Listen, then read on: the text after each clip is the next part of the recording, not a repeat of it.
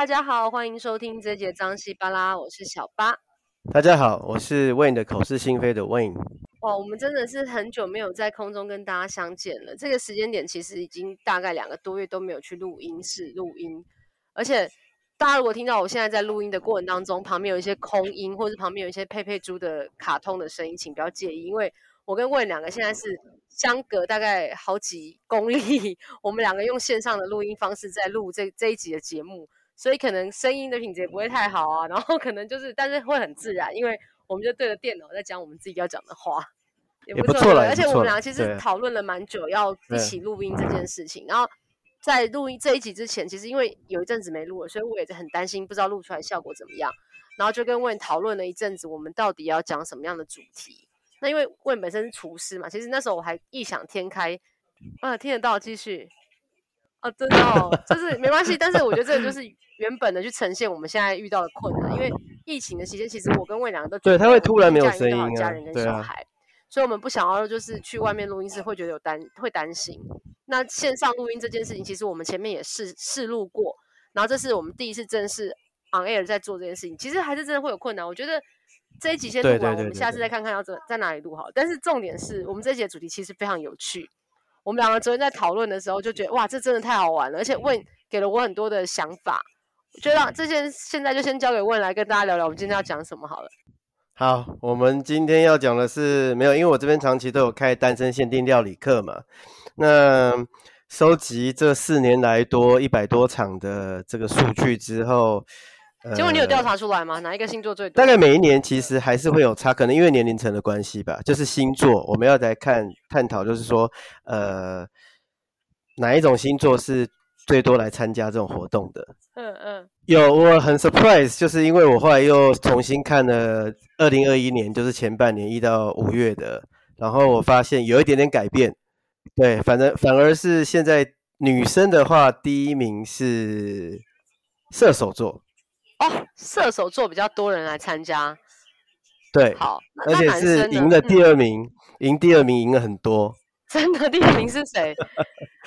第二名其实好几个，就是巨蟹、双鱼跟处女座。哦，这三个都第二名啊？对。哎，但是射手座有点超乎我预期，因为射手座本身应该就蛮会交朋友的啊。对啊，我也觉得他们，对对对，我也觉得。然后男男生的话是，男生是金牛。哎，第一名是处女，然后第二名是金牛。哎，都土象的哎。对，男生都土象的哎，哎，蛮有趣的。嗯，我觉得是男生反而，呃，其实我稍微看一下，就是这个这个半年来的年纪，其实女生年龄层有下降，所以我可能就是可能就有一些转变。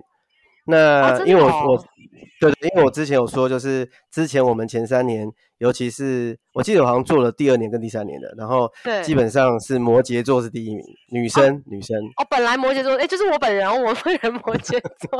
对，所以可是就是女生有有下降，那男生基本上年龄都差不多，所以他没有什么名次，没有什么改变。嗯嗯嗯。那原本参加的那个年龄大概都几岁，然后下降到几岁啊？哦，因为因为呃，从去年底我们有做一波就是活动，针对那个医疗人员，嗯、还有一些老师之类的。那我发现就是反而因为这样子，然后让我们的女生年龄层下降。哦，原因为是这样的关系。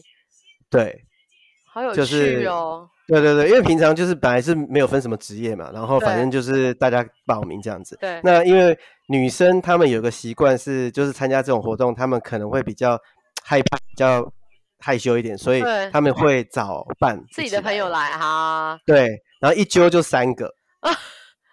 哎、欸，可是其实我我有时候都会想一下这件事情，就是好，我今天如果找我的朋友去，然后我的朋友都都就是都配对成功，然后我自己完全没成功。嗯你有遇过这种情况？那情何以堪呢、啊？这不是很尴尬？其实不用担心，因为对对，因为像你讲的那种是呃叫做联谊活动，那联谊活动它就是带了这个目的性嘛，那目的性就是希望可以牵着一个走嘛。对对，对。呃，不是模型啊，不是模型啊。啊，后面跟一个人。对对。但是我们的活动比较是属于开放型的，就是说。每个人来的目的不不不一定是希望是这样子，但是他就是可能多认识人，哦、然后顺便享受一下，因为我们有料理，我们有喝品酒，所以加在一起就是一个、嗯、这个 package 就是算是我这个品牌，然后让大家都是单身的，然后年龄大概三十到四十出，然后大家就一起来做做菜，然后品品酒，然后大家认识这样子对聊天。对对对其实也蛮有趣，因为我我们那天在聊说，你办这个这几年下来，还是真的有成功过的那个经验嘛，对不对？真的有人因为这样的一个活动，然后就是结婚了，这真的还蛮励志的。我觉得这真的是，而且他们两个好像也是蛮蛮顺利的就在一起了，对不对？就是你的那个，对对对对，其其实这个这个是有一些过程的啦。那、嗯、呃。我这一集就是这这个这个故事，我们可以留到后面的时候，我们把它整整个讲出来，因为整个过程是我我看在眼里嘛。嗯、那其实像星座这一这件事情，就是呃，你认为如果为什么为什么摩羯座会是女生的榜首？对，其实其实其实你跟我讲过这件事情之后，我也在想，像我自己，我参加过蛮多。类似的活动，当然你的活动我还没参加过啦。这这或许以后有机会可以 去试。有没有听得到？听得到？还听得到吗？还听得到吗？听得到吗？哦、啊，有听得到。你对你说你你你说你参加过？对，我其实参加过很多这种活动，但是我没有参加过你这边办的，就是一起煮菜这个。但我觉得为什么摩羯座会多的原因，嗯、我在想，可能因为摩羯就是比较务实。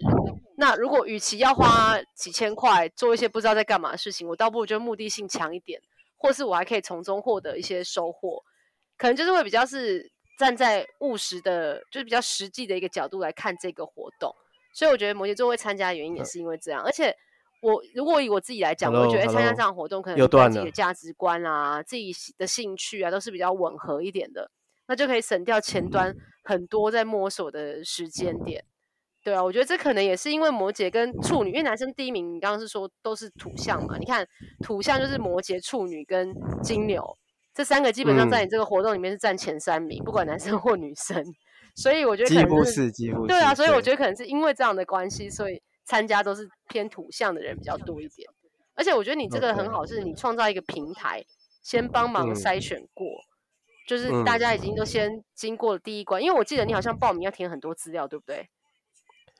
对，但是呃呃，应该是说我填的资料是基本上就是只是联络，最主要是联联系的这个资料，然后加上您呃就是生日这样子。对。然后我们没有做所谓的，比如说身高限制，或者是嗯嗯或者是行业限制，或者是年薪限制，因为这种在外面很多联谊，因为那是要目的性的，嗯、对，比较强烈，他们就会做这个事情。嗯、对对对。那那。我们我我自己是认为是，其实当然我过往的经验也有，然后我也听过别人经验，我就发现很多其实后来会在一起的，有时候都不是当初想象的那些条件，或者是对对对对，所以我就觉得说应该是保持着开放的心态。那你如果用年薪来比，那年薪就筛掉，如果你希望年薪三百万好了，那你年薪就已经筛掉一大部分人。对，哇，那基本上、如果是这样用条件，可是我我觉得其实用条件无可厚非。我觉得每个人在择偶的时候，其实心里面都会出现一张 list，然后那个 list 可能就是 maybe 像你讲的身高啊、体型啊、脸啊、长相啊、工作啊、年薪这些很呃，应该讲说物质面的条件。可是其实说真的，我我自己到这个年纪，然后经历过一些风风雨雨，嗯、我就觉得。再再怎么样的条件，其实还是要回归到你们两个相处的状况。那星座这件事情其实是可参考的一个依据。对，对我我我觉得自己在看一些事情上面，嗯、觉得好像虽然说它其实就是也是一种算命，或者它也是一种比较偏没有那么逻辑的，可是。对对对，我觉得它对它其实是统计学，它是一个大数据的概念。它虽然不准，不能说是百分之百的准确，但可能你就是跟某一个星座特别合。像像我自己，因为我知道星座其实除了看太阳星座，还要看月亮跟上升嘛，就是你要看一个人的内在，还有看他现在就是三十岁以后的个性。那我发现其实像我自己是摩羯座，可是然后我身边很多男生跟女生好朋友就是处女座。就是都是比较偏土象的，会会有这样的关系，也也蛮神奇的。然后比如说我跟哪一个星座特别不合，你就会发现，哎，好像真的相处起来就是哪里就对不上频，这这也是蛮神奇，但就是就是会有这种情况产生，对啊，对啊，是一定会有啊。那因为就是像比如说男生。哎，因为我们刚才都在讲女生星座那男生像我自己的本身的好朋友有好几个男生都是处女座。哦，哎，所以处女座是大家的好朋友哎，结论呢？处女座很容易跟大家当好朋友，因为我觉得他们是一个蛮义气的星座，就是对对，他们就是义气相挺的一个星座，所以我觉得处女座真的是大家的好朋友。但是我觉得就是可能我自己个人经验，我就一直觉得说在。职场上面，我就跟处女座特别不合啊，所以当朋友可以，但不能当同事。对，不能当同事。然后，对对，不能是我的上司。可能他们比较严格啦。然后你是双鱼嘛，所以你可能就比较浪漫一点，比较会对，比较天马行空一点，那就会对对对，可能他们就是吹比较吹毛求疵，然后可能。对对对，我可能比较大大而化之之类的。对，就说这个也没关系啊，但是他们就说不行，这一定有关系。对，所以所以变成说，像感情就是又是另外一个面向了，对不对？我们刚开始说朋友，然后工作，然后现在又有感情，那感情又完全不一样。哎，那像你结婚，你老婆什么星座啊？嗯，我老我老婆是金牛。哦，你老婆金牛，所以你老婆土象，那也蛮妙的吼。你看你天生如此浪漫，然后你找的你的好朋友跟你的老婆都是土象的。哎，但是但是，老实说，就是在好像他们说星座配对里面，金牛跟双鱼是蛮蛮合的哦，真的哦，真的，OK，对对对对对对对。哎，我的前男友也是金牛，哎，金牛座的人，嗯，也是务实，也是务实，是务是蛮务实的，是蛮务实的，而且，对对，但是但是不善言语这件事情倒是还蛮，我认识不管男生女生，只要是金牛座，不善言语这件事情是。哎，我指不善言是指他不太会把自己的感感觉讲出来，不会跟你讲好听话啦，对不对？表达出来，对，比较不会表达，比较闷着，对对。啊，这是倒是真的，因为我认识好几个都这样子。所以金牛座人是不是应该把自己的心就是再打开一点？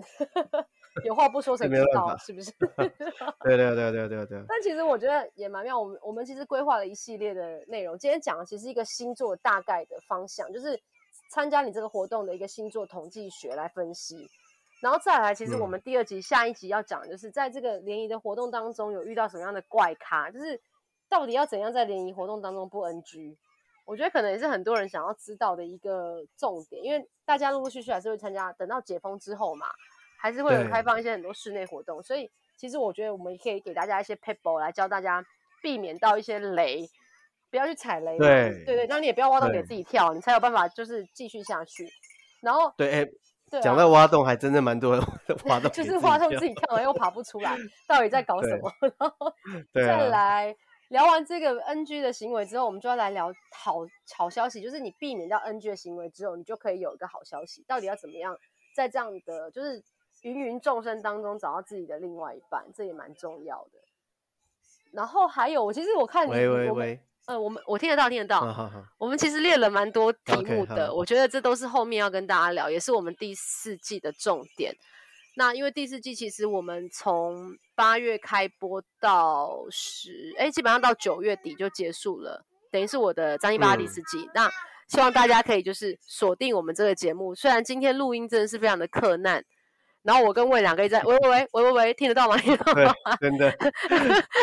但是我相信，就是起码我们已经开始恢复一个正常的生活。我相信降温的料理教室应该也陆陆续续准备要开始了，因为我相信啊，双北之后应该也可以慢慢解封，也可以开始一些室内活动。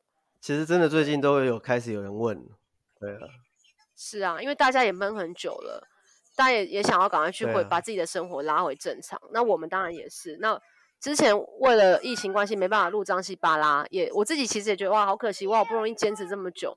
但我相信只要继续的做下去，大家应该还是会回来听我们的节目吧，对不对？应该会，应该会，绝对会。应该会，我觉得这一季一定会很有趣。对，太好了，好啊，那我们就先录到这里，这一季的张西巴拉，我们下周见，拜拜，拜拜。